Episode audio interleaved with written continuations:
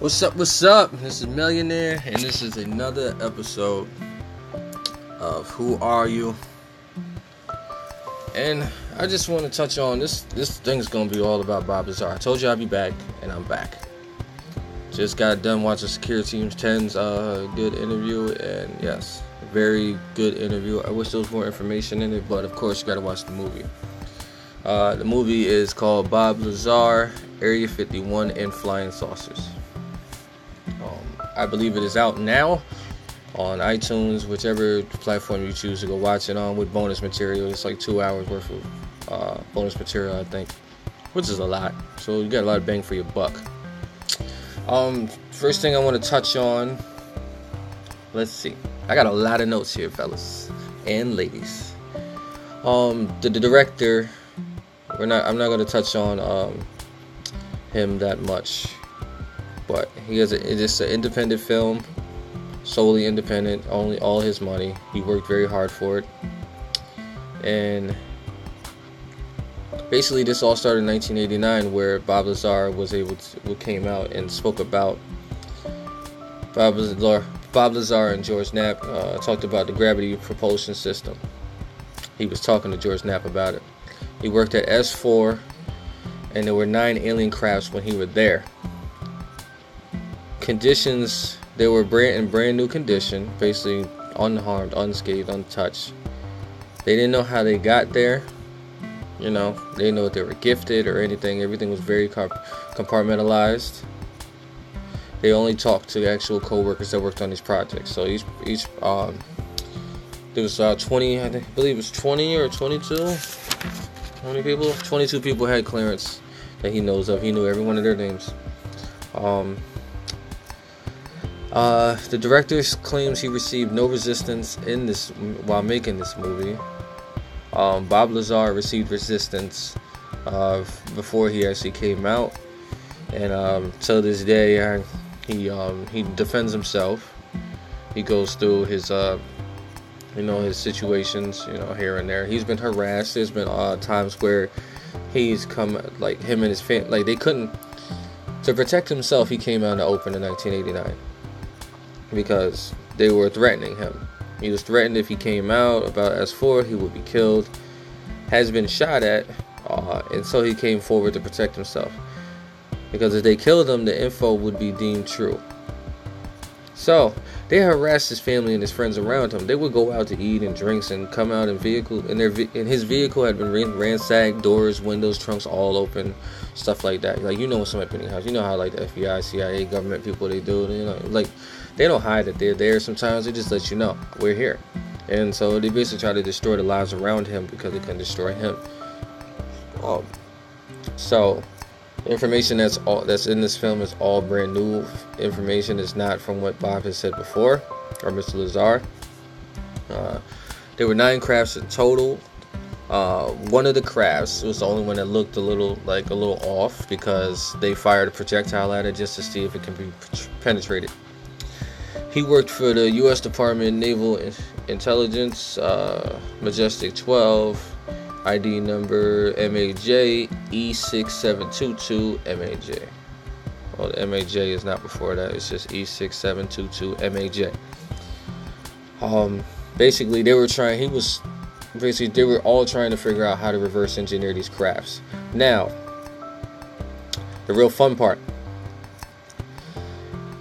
they say that, uh, so this happened like 30 years ago, obviously, but Okay, they didn't know where it came from, but he ran into a brief. He ran into a couple briefs he's seen because there's little short briefs, like two, three page briefs about what the others are working on on the project, right? And so, in the briefing, they claim that the nine craft came from the the uh, star system of Zeta Reticuli. It's a binary star system and it's only visible from the southern hemisphere. That there, that is by design. There's three levels to it he only knows about the the main level and the sub level. He knows there's a reactor in the center of the craft. There are three seats. There are several levels in the class. He said that. So the sub level has three gravity emitters that look like 55 gallon drums on top of another.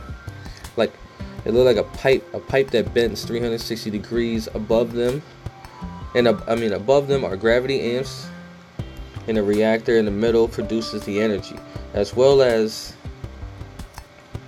base gravity waves. Gra- you know, you got to shorten up some of the stuff. They speak fast. Gravity waves. The gravity emitters can be swung in any direction to create distortion in gravity. There's no wiring whatsoever, and their power output equ- was equivalent to a couple nuclear power plants. There was no excess heat produced, and at that time, don't don't know what to say now, but at that time we had no technology or anything that could even handle such a thing. didn't exist. Element 115 is something that was discovered then with these crafts. And ever since then, we've been working on that. It's on our elemental chart as well. Uh, here's some more. Got some more notes. Robert Lazar worked at Los Alamos National Lab, U.S. Department of Energy, Zia Company, ZIA Company. Uh, he read in one of the briefings that there was biological beings in the craft of some of the crashed crafts that he knows of, like Roswell stuff like that. And there was they read in the briefing there was this, there was photographs of central um, I mean of the chest being open on one of them because there's a there's a conspiracy out there that these grays are just robotic like you know androids you know just basically remotely controlled beings like they, they're saying that the grays are actually very tall like eight foot. They're not um, they're not small like we think. Those are just the droids. That's what they're trying to say. He did Bob Lazar did not say that. I repeat, he did not say that. Um, he's saying uh, what did I say? Also, uh, he read he basically in the craft that they have one central organ that has multiple functions. Basically, when the chest was open, that's what they came to the conclusion of in the briefing. Um, element 115 was synthesized recently, recently, and it can and they cannot discount a stabilized form. 22 people had clearance for that, so he knew about the flight test and stuff like that and the location. So they polygraph tested him um, about these about these um, his claims, and he aced all four polygraph tests. Now back then, that was the way to find out the truth there's not no truth serum.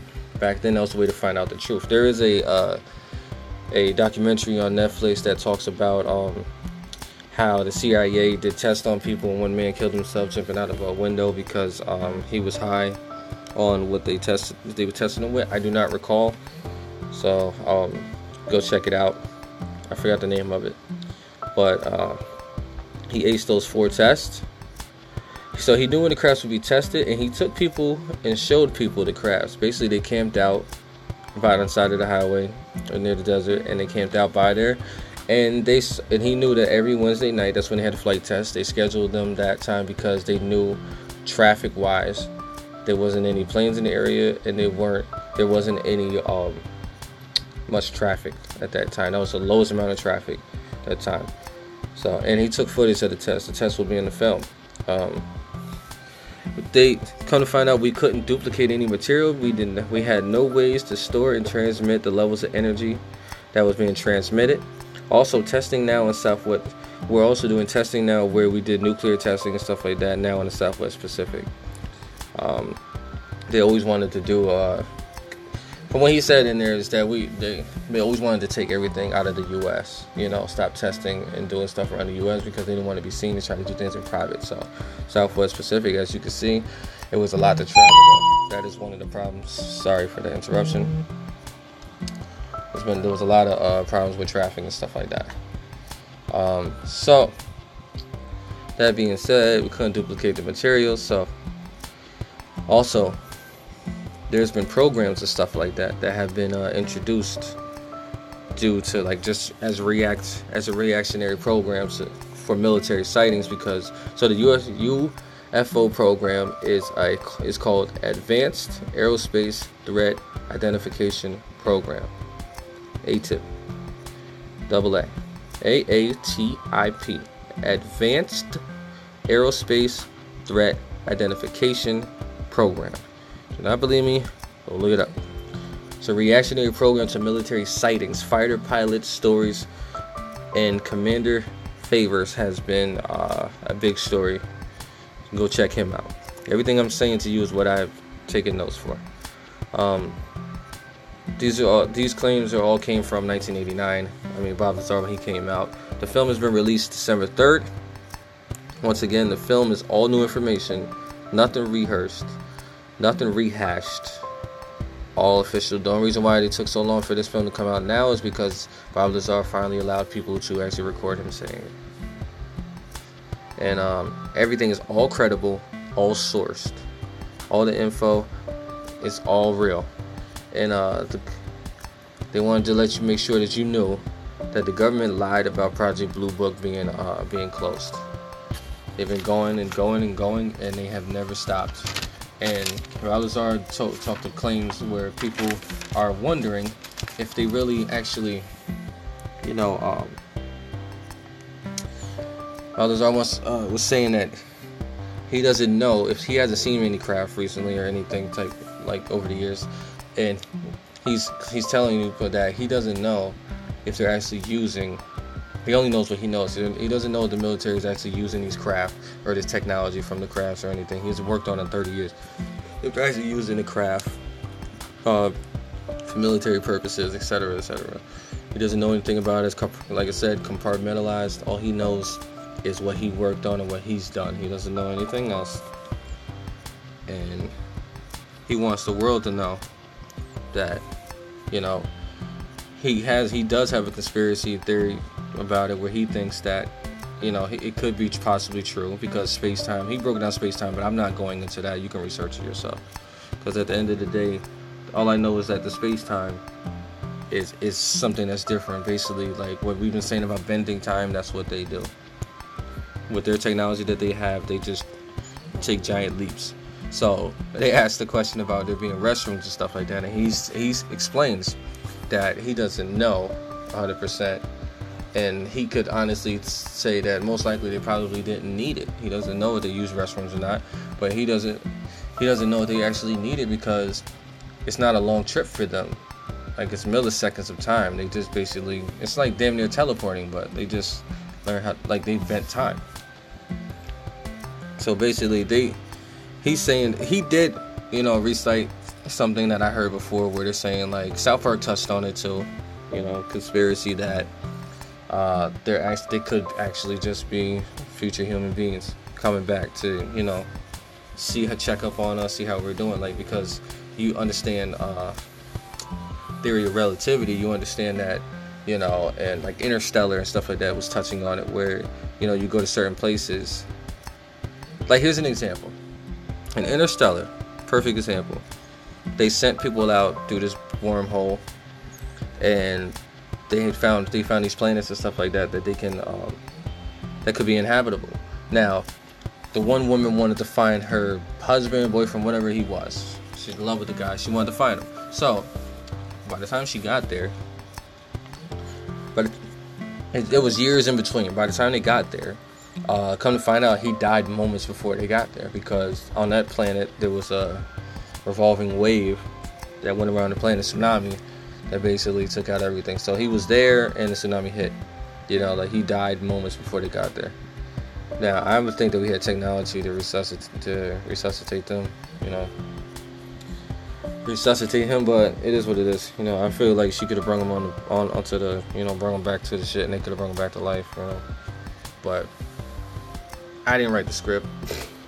But that's a theory of uh, relativity that we can go to another um, when gravity's different it's a different construct of time and we can go to somewhere else go to another planet and time passes by differently there just like in space um, so we age we age you can go somewhere and it could be 30 years there and it could be 30 minutes here so um, let's just say uh, there was a there was a problem with uh, let's see Mike Thigpen Mike Thigpen, um, they were investigating him at one time because, or trying to trying to find out if he was doing fraud, because he he did the background check for Robert Lazar, and he worked for the OFI, which is the Office of Federal Investigation.